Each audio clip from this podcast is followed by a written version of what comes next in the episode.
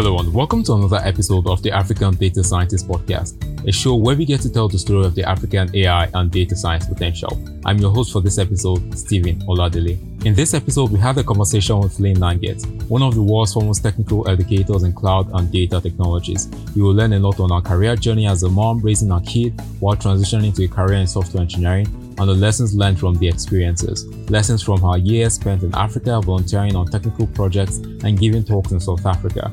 Our frameworks for delivering her world-class technical content and the next wave of cloud technologies you should be aware of as an African data scientist, and so many other talking points cloud and data related. We are sure you will learn a lot from this episode. Hey, but before we delve into the episode, we'd love to ask for a favor. If you're listening to this in October 2020, there are currently protests going on across Nigeria. It concerns us as you know Port Harcourt School of AI and even more so as African data scientists living in Nigeria. A special unit of the police force has over the years endangered, murdered, and violently taken away the civil rights of young Nigerians because they think they are criminals. This is the terrible situation for us as technologists because the majority of us have been victims of these inhuman acts by the Special Anti-Robbery Squad, SARS, set out to protect the people, but instead are brutally endangering the lives of young people across Nigeria. We want you to help by lending your voices on social media, make it trend, understand what's going on currently, and share it to the world. We'll leave links in the show notes so you can learn more. Thank you, and without further ado, let's dive right into today's episode. Hello, Lynn. Welcome to our show. How are you doing today? Hi, thanks for inviting me. I'm doing great. How are you? I'm very fine. Thank you. Thank you for coming on our show once again. We are extremely delighted to have you on board. Now, I, I think it would be quite a cliche for me to ask you to introduce yourself as you're one of the uh, foremost educators in, on cloud and data technologies. But can you tell us what we don't know about you that, of course, you'd love to share and, of course, what you're currently working on right now?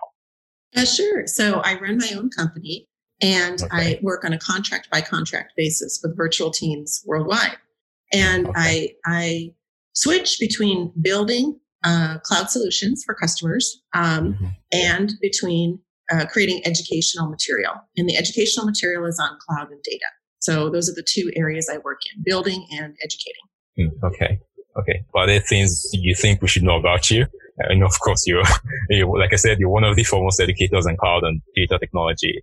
Um, what else are you working on? Are, are there things you're working on? Well, well, thank you. That's very kind of you to say. Um, I have been, uh, had been, um, I have, I, currently I'm working on actually the, the thing that I'm working on at this point is I am an author for LinkedIn Learning, lynda.com. Mm-hmm. Yeah. Um, and I have uh, a total, they're not all active anymore, but 30 courses um, in cloud and data. So I have a lot of, lot of courses out there and cloud, you know, uh, moves. You know, these yeah. vendors have new mm-hmm. services mm-hmm. coming out. And so I am currently working on updating uh, some of my courses on the Google Cloud Platform. So okay. I have Google Cloud Platform Essentials, Google Cloud Platform for Enterprise, and probably the most interesting for your audience is Google Cloud Platform Machine Learning.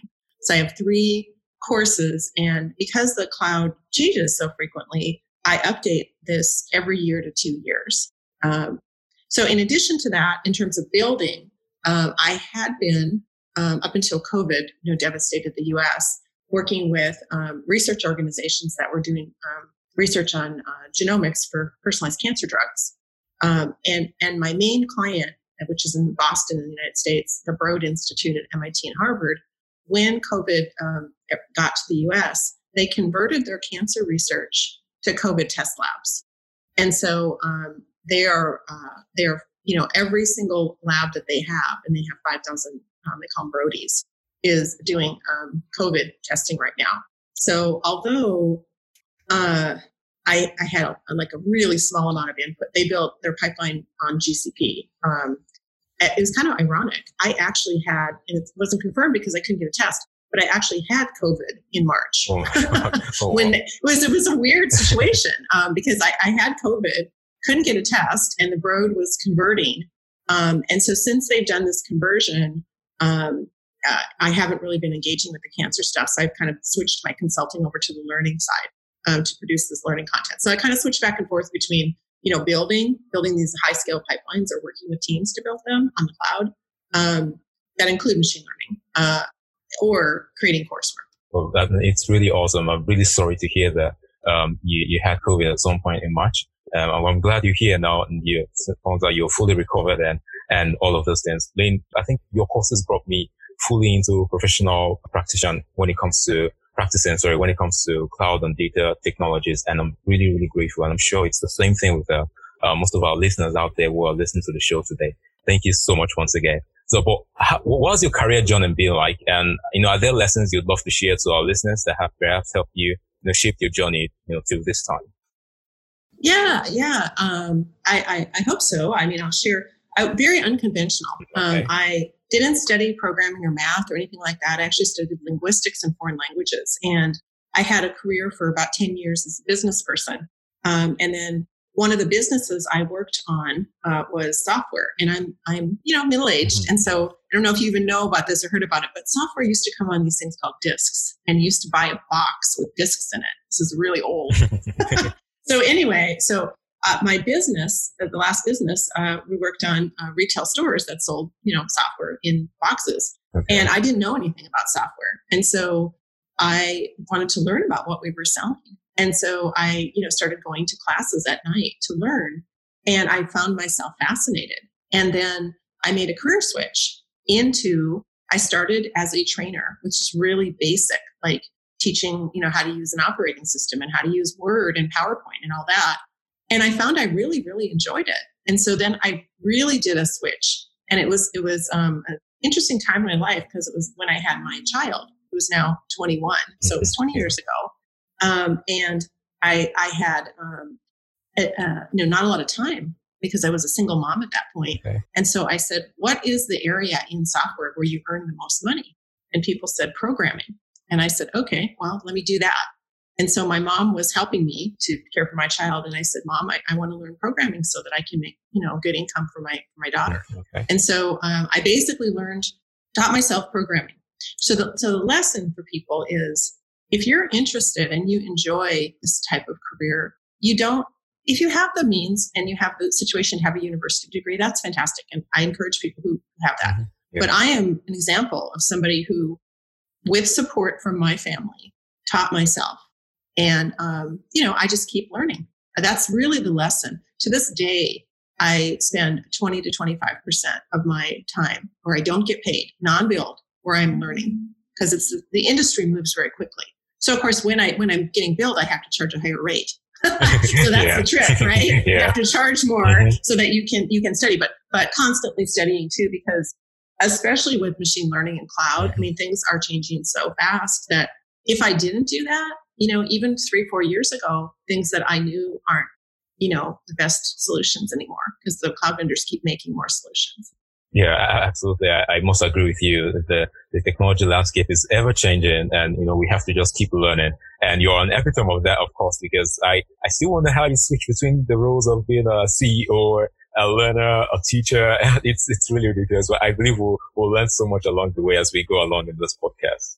Now, uh, why did you decide to work on cloud data science? And of course, you mentioned working on um, COVID research. You were working on cancer uh, research before with the university, and now you think of it. And I know for sure that your your research more recently is focused on bioinformatics. You know, why did you decide to work on cloud data science and bioinformatics as opposed to you know other areas and technology? Yeah, well, it was a natural evolution. So, kind of in okay. the first the first switch when I went over into you know programming, basically, uh, part of programming was making applications, and this was you know 15 years ago.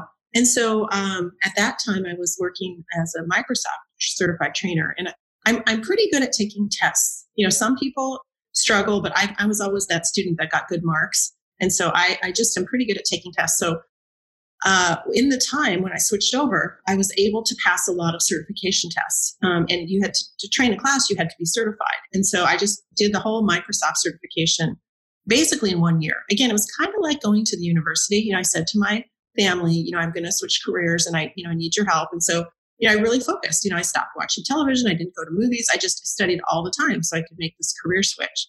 And as part of that, the elective that you could pick was a number of different services. And at that time, um, I had a boss who uh, said, you know, you ought to look at databases. You might like that. And, you know, I had always been that power user of Excel, the person who okay. really loved data, who was writing Excel macros and all that.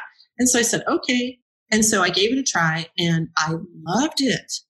I loved it. In fact, I to this day say that my first programming language was SQL rather than you know uh, Java or something because I, I really loved it and I taught all the SQL classes and it was really really loving data and my students would come to my classes and they would bring me data problems and I really didn't even have time to do consulting because I was you know mom and everything and so I was like this kind of reverse consultant.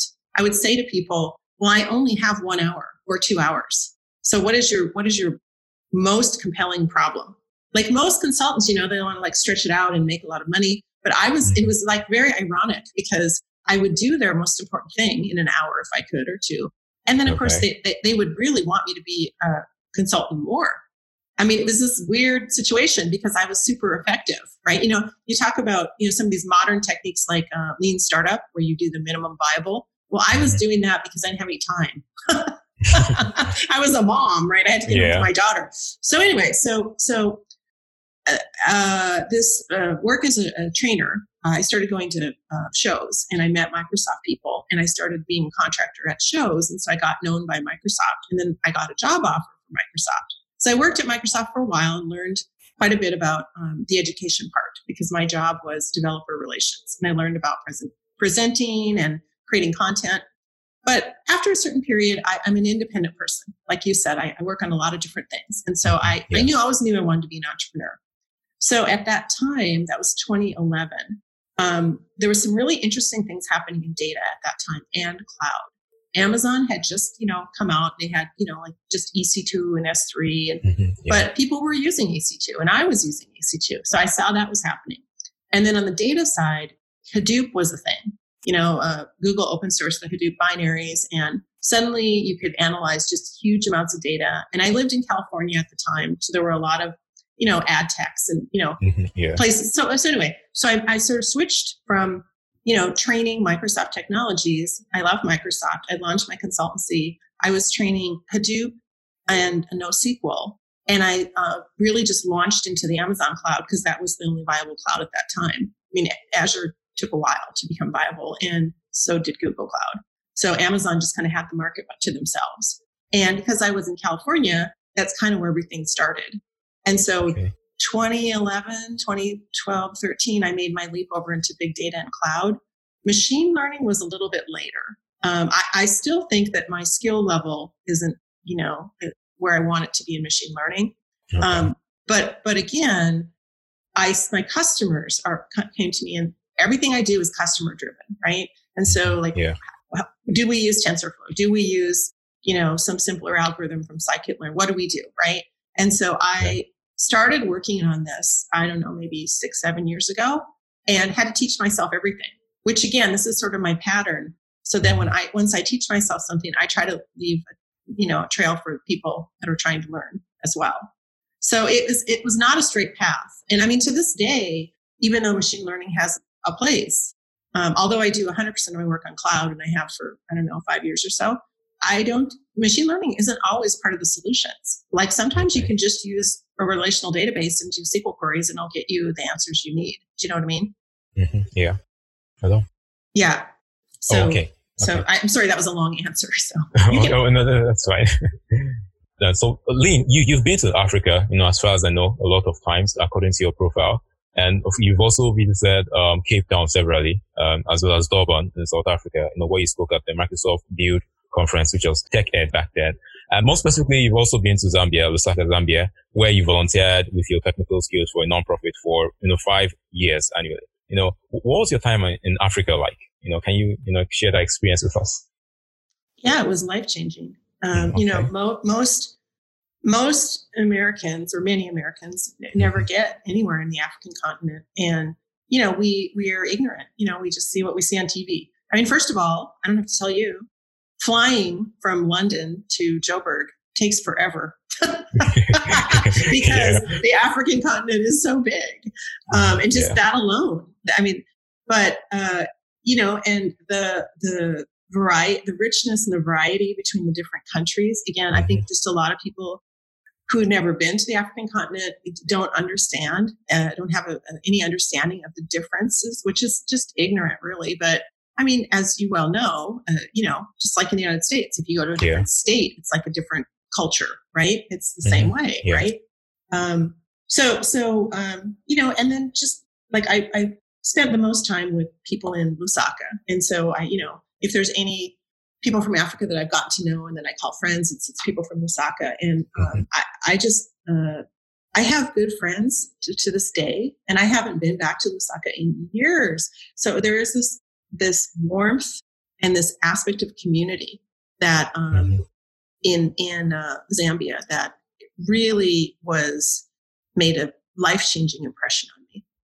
Oh, that's um, that's that's amazing. I mean, I think it's one thing we talk about often: the external perspective of people when they look at Africa from the outside world, and you yeah. know, until they get closer to the continents, they understand the richness and diversity and and the uniqueness in the African people. We are so delighted uh, you got to experience that yourself, Lynn. Now, um, during your workshop with us a few uh, weeks back, because we had a workshop with you, uh, listeners, you can check that on our YouTube channel. We also leave the links in the show notes for you to reference later. You know, your eyes lit up when you said you had been to Africa, you know, but not Nigeria specifically, of course. And you said you love to visit soon. I would be ecstatic to have you, by the way. And, you know, what is it that excites you about Africa and how much promise do you see in Africa in terms of technological growth and advancements? Because I believe you volunteered with um, SmartCare, an electronic medical record system built by um, the Ministry of Health of Zambia, in the US CDC and, you know, other non-profit organizations worldwide. And yes, you've also been to South Africa several times in Durban. And um, I think one of your major contributions to Africa as well was your TKP resource. That's your Teaching Kids Programming resource where um, a developer who attended one of your sessions in Durban used it with a, with a group of students in Joburg. Now, what's that promise you see in Africa when it comes to technological growth and advancement that you'd love to share to our listeners?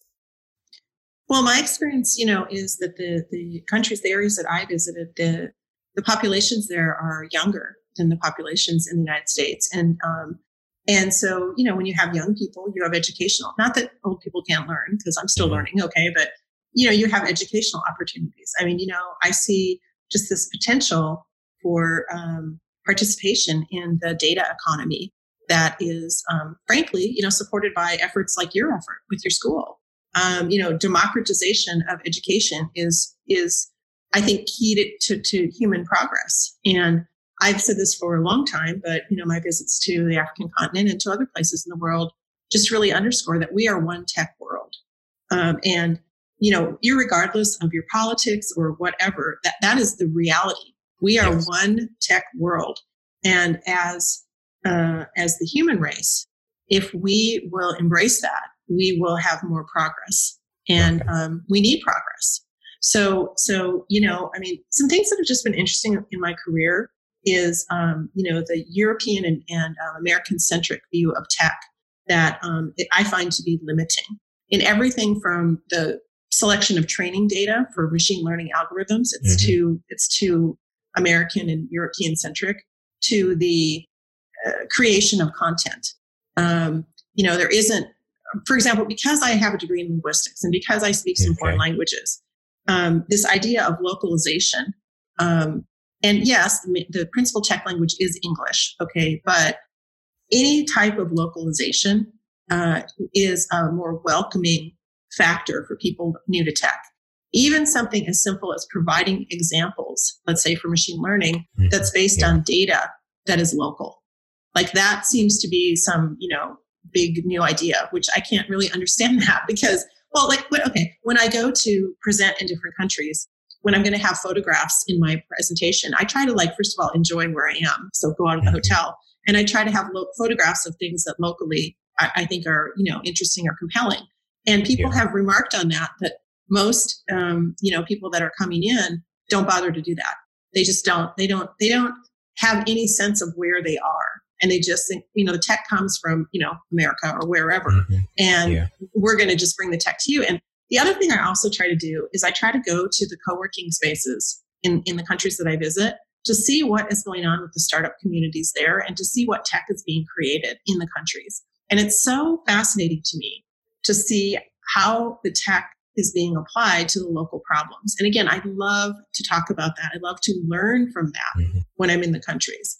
This whole idea of this one tech world, I think, is something that is um, we need to do better. Basically. Okay, absolutely agree with you. Um, making that localization um, uh, worthwhile and especially for Africans because we are historically underrepresented and having to to help control those factors, uh, which are principally those made by the, the, Americans and the Europeans. Thank you so much for for such insight, Lynn. Now, um, we I think we're moving to the point where we're talking about your career as an educator as as well as an entrepreneur. You know, what have you learned as a technical educator? Because you said, of course, you're a contract staff with um, LinkedIn Learning as a um, technical educator. Uh, what have you learned as a technical educator that you think other educators should know? You know, do you have anything that you'd love to share on that? Yeah, I mean, the the, the couple of things. First of all, okay, uh, in the tech community, um, there are still a lot of people who think that code is the product, and yeah. um, yeah, code is part of the product, but um, code needs to be surrounded by um, tools, uh, samples, um, mm-hmm. and yeah. most most importantly, I call it the ladder to learning. And I'll give an example from bioinformatics. So bioinformatics pipelines, you know, they're processing the genome, and so yeah, um, the the uh, some of these research places like the Broad are creating library software libraries and cloud templates and tools so that the research can be replicated, which is mm-hmm. you know really important so that we can get some of these new drugs to market faster because the way you know medicine works is you publish your study and then somebody has to replicate your results, right?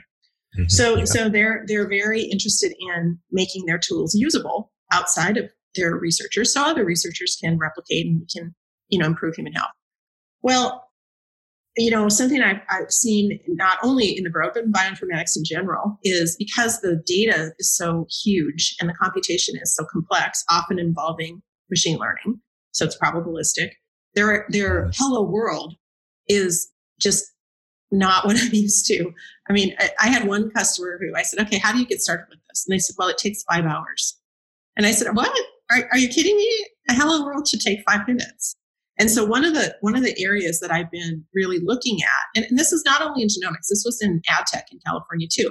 And this, so this is very uh, associated to machine learning because you have these massive, massive data sets. And if you have some sort of algorithm you want somebody else to try out, part of teaching is to create this ladder of learning. And so I've been working on this quite a lot in these domains. So, in other words, you don't just go, okay, here's how this works. Here's a toy example. And then here's a hello world that takes five hours. Because what if you do it wrong and you have to wait five hours for the next time? You know what I mean? Um, so you not only need the five minute example, you need the 10 minute example and the 15 minute example and the one hour example. That's the ladder of learning. So very, very specifically in machine learning, that means you need to have data sets. You need to have test data sets. You need to take the time to make them that are stratified. Sometimes they have to be um, made anonymous if it's health data. So you have to go through that. So, so that's been a big challenge in genomics because you know, you know, we're trying to race to find these medicines and now even faster for COVID. And so there's no time to do this. So what, what is the learning here is that in a lot of technical domains, particularly machine learning, there's need for more data people because I mean, if somebody can't reproduce your research, it doesn't matter. Like you might as well have not done it. And if they can't yeah. use your tool, then they're not going to reproduce your research. So this is kind of like the problem space from a learning point I'm working on right now. I mean, I'll make another okay. very con- concrete example. I don't know if you're familiar with this, but GitHub has a new beta feature called Codespaces. And what it is, it's if you click your GitHub repo, it makes an online version of VS Code. So you don't have to install anything. And so the idea is, and it puts your GitHub files from that repo into that, it's a Docker container basically. So the idea is if you want to, you know, contribute to a code repo, you don't have to set anything up because this Docker container should have been pre-configured by the person who made the repo. Because again, that's yeah. part of part of the problem, right? When you're trying to learn something, you have to download all the libraries, you have to configure all. It takes forever if you even figure it out, right? So yeah. one of the other trends in learning is online editors and environments that are configured. So you can just click and start coding. Hmm. Absolutely. Um, I think we'll link to um, the the code spaces so our listeners can get to know of that, the GitHub, the beta version of the code spaces. Now, Lynn, you're a world-class educator, I must say, and um, as well as, a, of course, a technical educator at that. Now, do you have any frameworks for delivering technical content? You know, you know how you prepare your courses in such a way that they're so accessible to learners. Like I said, I benefit so much from your courses. are there frameworks you use to deliver such um, amazing? Yeah. Um, again, thanks for your kind words. I appreciate it. Um, I, GitHub is one of them. So one of the things that I that I started doing because again, I'm really all about accessibility. And of course, to use LinkedIn, you have to pay, you have to have a subscription. Mm-hmm. But yeah. I realized number one, not everybody can afford to pay. And number two, it's not maybe available everywhere. So one of the things that I started doing about two years ago is I put all the course files for all my courses on GitHub. And yes, I am, that's basically, I'm not getting paid for that. So that is my contribution to greater education. Not everybody can afford to do that. But one yeah. of the positive benefits of that, of course, is it gets more people to look at my courses who end up maybe buying subscriptions. So it's a kind of marketing in a way. It's kind of a I call it I call it do good, be good, get good. maybe I'm just optimistic, yeah. right? But so yeah. so I use I use GitHub. Um, and that way I can keep the, the courseware fresh too, because um, if my files were locked away in some proprietary system that I had to manually update versus GitHub that you can just push a new change, it just keeps everything fresher. So that I think that has been something I've, I've really tried to do. The other thing that I'm kind of in the middle of is I think people, especially now, especially in America during the pandemic, are really bored of PowerPoint. And so I'm trying these different approaches and I'm just trying to try them out. The one that has been kind of interesting is using mind maps for presentations. So, and so these are presentations yeah. that have a lot of demos. So I don't know if you've ever had this, but you probably have with machine learning because it's complex by nature, where you're watching somebody do a demo and after about the seventh step or maybe the 10th step or the 15th step, you can't keep it all in your head. And that's not, that's normal actually. A typical person can only keep three to five things. So what you can do with a mind map is you can create an, uh, an aggregation layer. So you can say, okay, these three steps are the data prep. These three steps are the data clean. These three steps are the whatever. And as you're as you're going through the demo, you can use this mind map as a reference point. And this is actually how I think. So, I, I mean, I don't know. I'm kind of just trying it out. I, I had some good responses to it, um, but I'm trying to get beyond PowerPoint. I don't know. What do you think? Are you are you sick of PowerPoint? quite quite frankly, I actually do use mind maps to learn. Yeah. Uh, because I'm I'm quite frankly used to the hand drawn mind maps. So that's uh, I use that through my college days. That was um, from my third year to my final year in my college days, using mind maps in the classroom to help me really understand concepts. And I use um, uh, I think the mind mapper and the wind. Uh, I think that's the one of the office tools, I guess, or um, one of the Windows tools, and it's been so good so far. I'm really sick of PowerPoints to be very frank with you because, uh, like like you said, it's uh, it, it takes a, it's it's just a few things you can really put in your head, and you know most times people just try to you know cram out a lot of things on PowerPoints, but mind maps are like the way we think as humans, I believe, you know, conceptual thinking and so forth. So yeah, absolutely, I think this works for me, and I believe it will also do so for other learners as well. Yeah, I mean, one other thing I guess I should mention because I've been working on it a lot last year and I'm still working on it is I am really fanatical about drawing architecture on one page. So I use Lucidcharts, um, but I did okay. a series of talks last year on visualizing cloud systems. And I've actually started, I haven't finished it, but I've started working on a book um, because I wanted to read a book about visualizing cloud systems, like what were the patterns, and I couldn't find one. Mm-hmm. And yeah. so I actually started about, I don't know, maybe 18 months ago. And I look at all these different cloud visualization tools. There's a lot of them like CloudCraft.io and um, uh, there's some that now do more of the monitoring like Thundra. Um, anyway, if people are interested, I can give you some links because I've been doing okay. work in that area. Because again, it's, you know, what made me think of it is when you said mind maps is how we think. I also mm-hmm. think that pictures is how we think because yeah. pictures come before words. And I'm a big proponent of if you can't draw a system on one page and get everybody to agree, then you're not going to be efficient in building because people don't know what you're doing.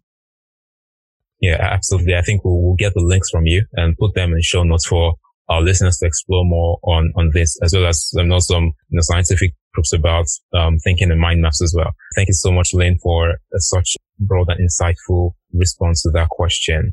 Okay, th- this question goes to your activities, both as a CEO, as a consultant, as well as an author. You know, how do you manage your time between learning, running your company, consulting, and authoring technical courses? Uh, you know, I'm I have a lot of curiosity, which is my strength mm-hmm. and also yeah. my weakness. so so yeah. um, you know, I uh, I try to balance. I, I do. I use I use I kind of implement what I just said. So I um, I color code my calendar, and I color code it okay. by. It just sounds very silly, but it works. Green is billable time. Light green is potentially billable. So if I don't have enough green, I got to do less studying and more working. and um, if I'm trying to learn a topic, I'll color code my calendar. Um, you know, like for example, right now I'm trying to learn how to build custom Codespaces for a client. Mm. And so, and I usually time block things no longer than two hours. Um, I don't think that, okay. I, well, maybe people can, but I can't concentrate and work really focused on a technical topic. Usually it's 25 minutes. I do Pomodoros, 25 minutes on, five minutes off because uh, especially as I age, um, I'm 59, so I am not young. Okay. Um, I, yes. I, um, you know, your body tells you you can't sit in a chair for two hours, or you can't stare. You'll get eye strain. Um, you know, when you're 20, you can do that, but maybe some people can do it when they're 59, but I can. oh, okay, I think that's a really good way time management. Perhaps that's uh, perhaps a summary for that, having to manage the time properly between um, these key areas of your expertise as well.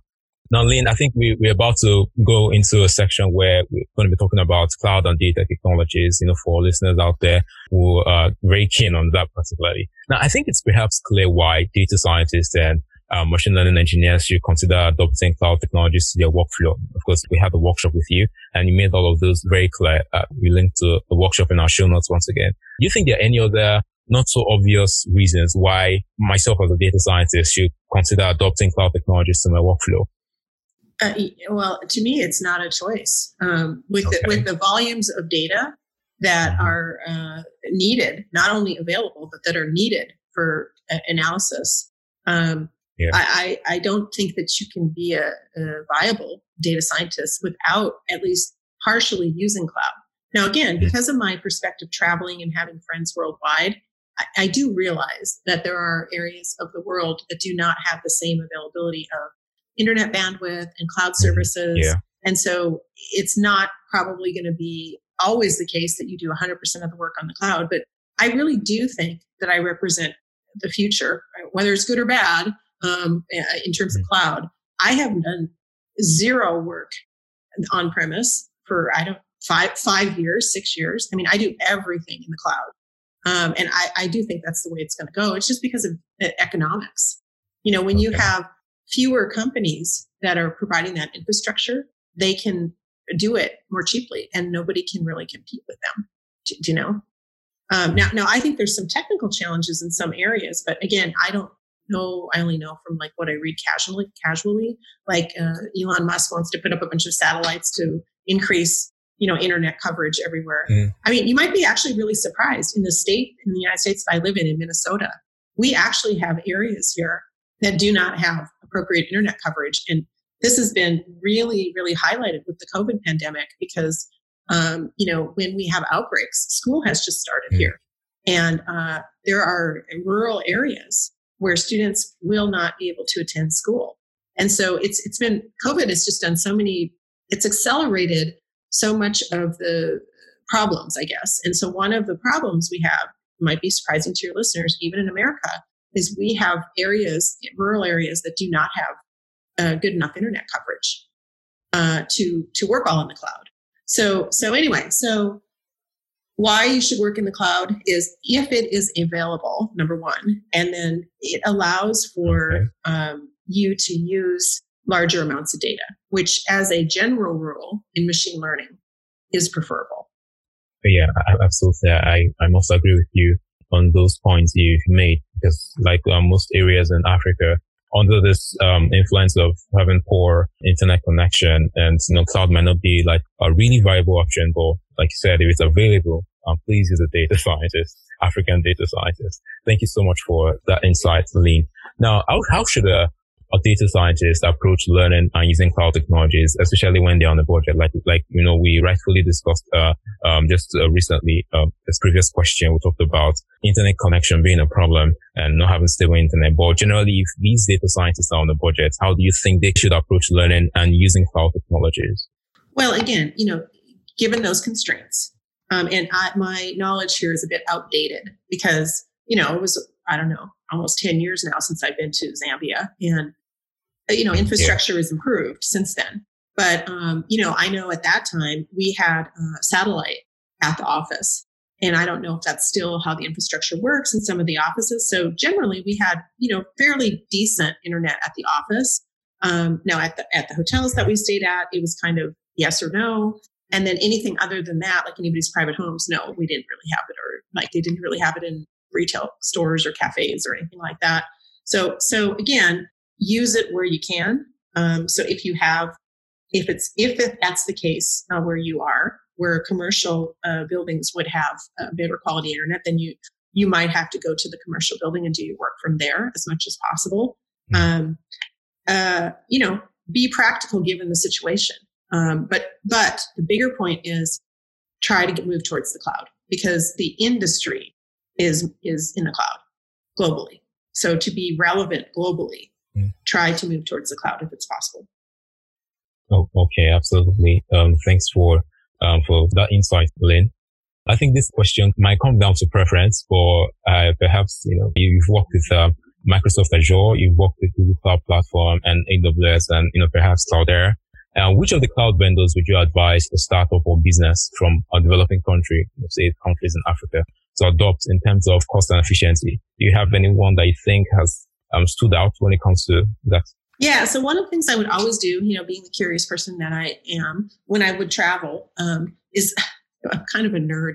So I would get to the country, and after I would, you know, have a little rest or something, um, then yeah. one of the first things I would do is I would try to create a virtual machine on all three vendors' clouds in that country. Because again, okay.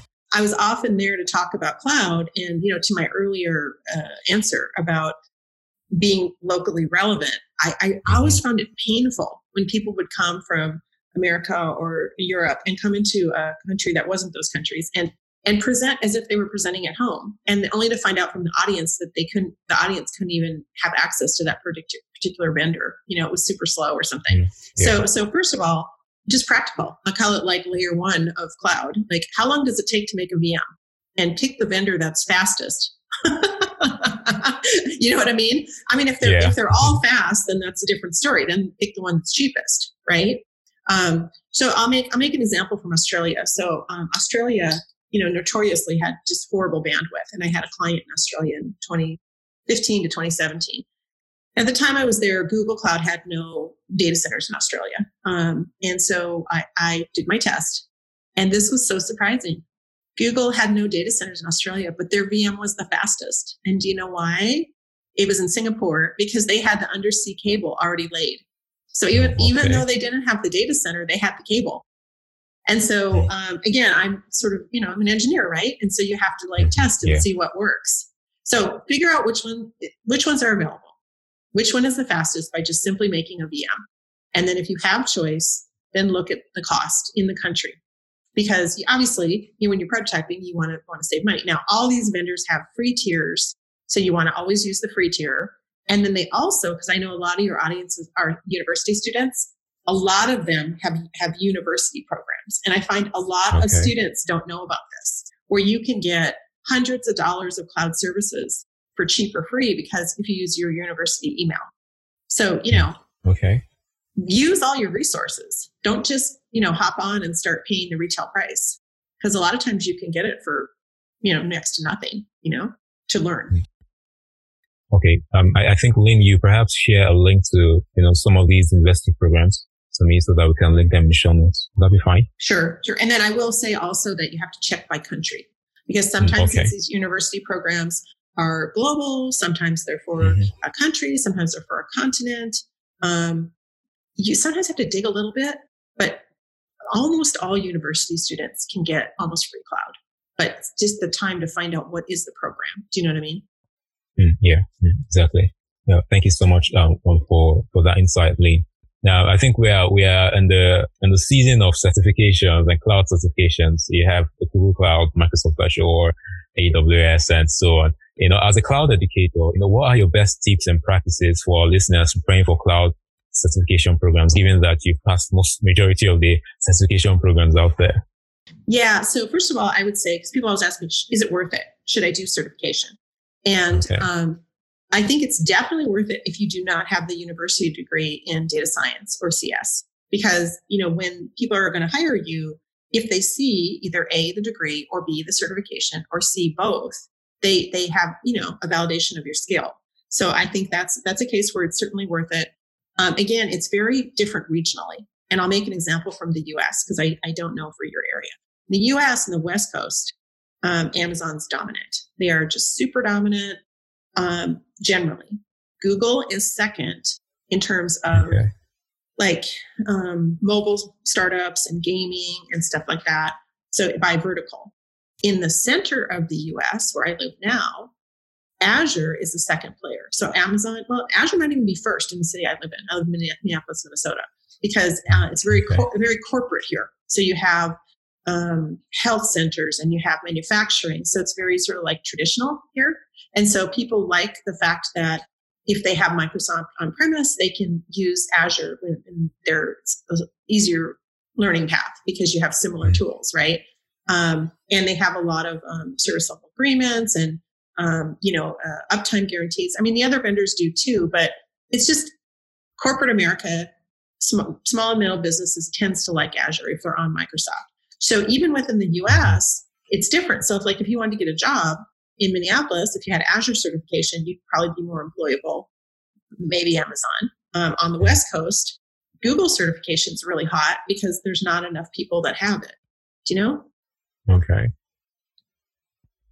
Mm. Oh, oh, awesome. Um, like once again, like you said, so understand what's hot in your area, then understand if it's worth it, and you know look at the circumstances around um, around this current situation. Now, um, for you, for you, Lynn, what's the what's the next big wave in cloud and data technologies that you think people should be aware of? That's not really obvious. Um, it's that machine learning will be on every solution. So it's really good for your listeners. um, yeah, exactly. Um, and it's the um, it's the democratization of machine learning, and the the people who are leading that are Google because Google mm, has the okay. most experience with applied machine learning from you know Google and Gmail and selling ads and everything else. And so, um, uh, really, everything around TensorFlow is just excellent. Um, and it's been so it's been so interesting to follow TensorFlow because TensorFlow is really technically difficult to understand.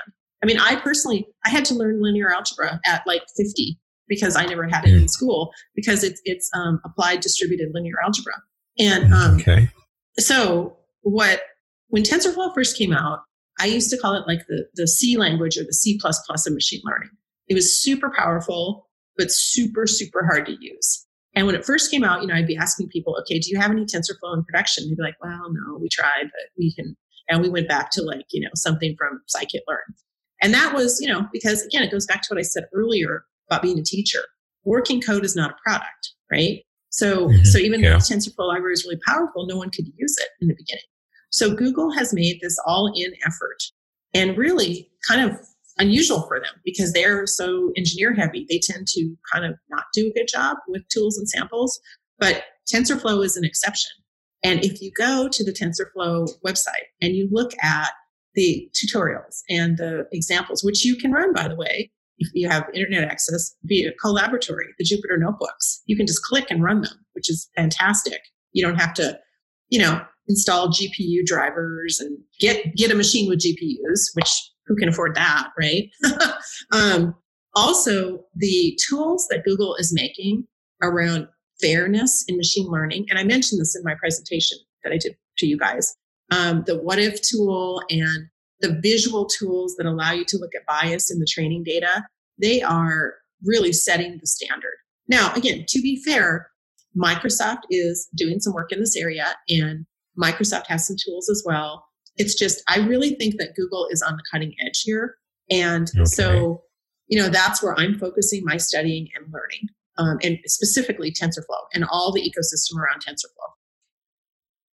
Mm, um, thank you so much, Lynn, for, for that insight there. I think we're going to be perhaps sharing the links to some of the Google Cloud Works in machine learning so our, our listeners can check them out.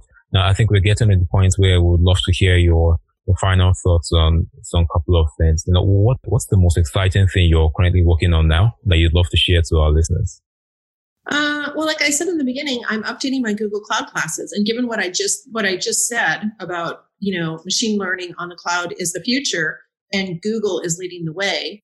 Um, I call my courses the missing um, Google Cloud courses because, mm-hmm. you know, again, to what I've been saying through the podcast in this whole thing about creating this learning ladder, a, a, flaw that I've seen in Google Cloud over the years is they haven't had this ladder. They, you know, they start with a simple example and then they go right into the super complex. And I felt it myself. I mean, I make a lot of my content so I can learn. And then I just put it out there and people tell me, oh, that was helpful for me. and so, so, so I'm hoping again, I, my, my dream is to, you know, democratize machine learning, how to do machine learning. Right. And so, um, uh, yeah. via the cloud.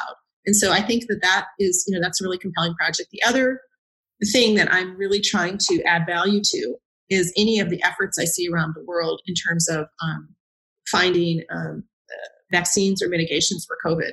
Um, so, okay. so I'm trying to amplify the work of the Broad um, through my social media. I'm trying to test their solutions, um, and there are other like I worked with um, Commonwealth for Scientific and Industrial Research Organization or CSIRO in Sydney, Australia. They're doing some work. I mean, really, every major bioinformatics group in the world is working on this. Um, so, whenever I see any excellence, I try to test it you know can can it be used? I provide feedback to people um, that are working on it. I try to amplify it to the bioinformatics community um, you know because we're all racing to reduce okay. reduce the suffering. And again not to not to be uh, complaining but i i had a pretty tough round with covid. So i actually know what i'm talking about here. It's it's it's a pretty pretty tough thing. And um, if there's something that i can do to help these researchers using my cloud knowledge, I'm going to do it. Lynn, it's so it's so nice of you, and it's such a lovely gesture um, that you're putting out there. And uh, you know, where can people reach out to you if they perhaps want to contact you? Sure, on, on sure, sure. Twitter is a great place. Another okay. another thing that I'll tell people is I started a new channel, um, not really channel, but a way to get out information. I started what I call micro blogging on dev okay. dev.to. And uh, what I'm doing okay. is they're like three minute posts. Basically, it's kind of, and I'm focusing on my Codespaces stuff right now, but it's really a very short. You can just look and say, oh, do this in Codespaces, do this one thing. Do you know what I mean? And plus, there's a lot of really good content on dev.to and not enough okay. machine learning. So, one of the things that I would challenge the listeners is because people think, oh, you know, if I'm going to make a talk or if I'm going to make a post, it's going to take forever. But um, dev.to is kind of interesting in that the most content is three to five minutes. It's super short. So just a tip, you know, any tip you might have. And so I'm, I'm going to put it out there to all your listeners. I would love to see some of them share their tips on dev.to. Okay. Um, really awesome. So I think we're going to link into your um, your microblog in the description as well. So Lynn, it's been a wonderful conversation with you. We're absolutely delighted we had to have this, uh, this very insightful conversation with you. Thank you so much for coming on our show once again. And, um, thank you so much listeners for dialing in today. Uh, we appreciate you taking your time to listen until this minute. Thank you so much. Lynn, do you have any departing thoughts or we can round up? I would just tell everyone keep learning. If I can do it, you can do it. And again, thank you for having me. I've really enjoyed this conversation. All right. Awesome. Thank you so much, listeners. Please stay safe. Bye bye.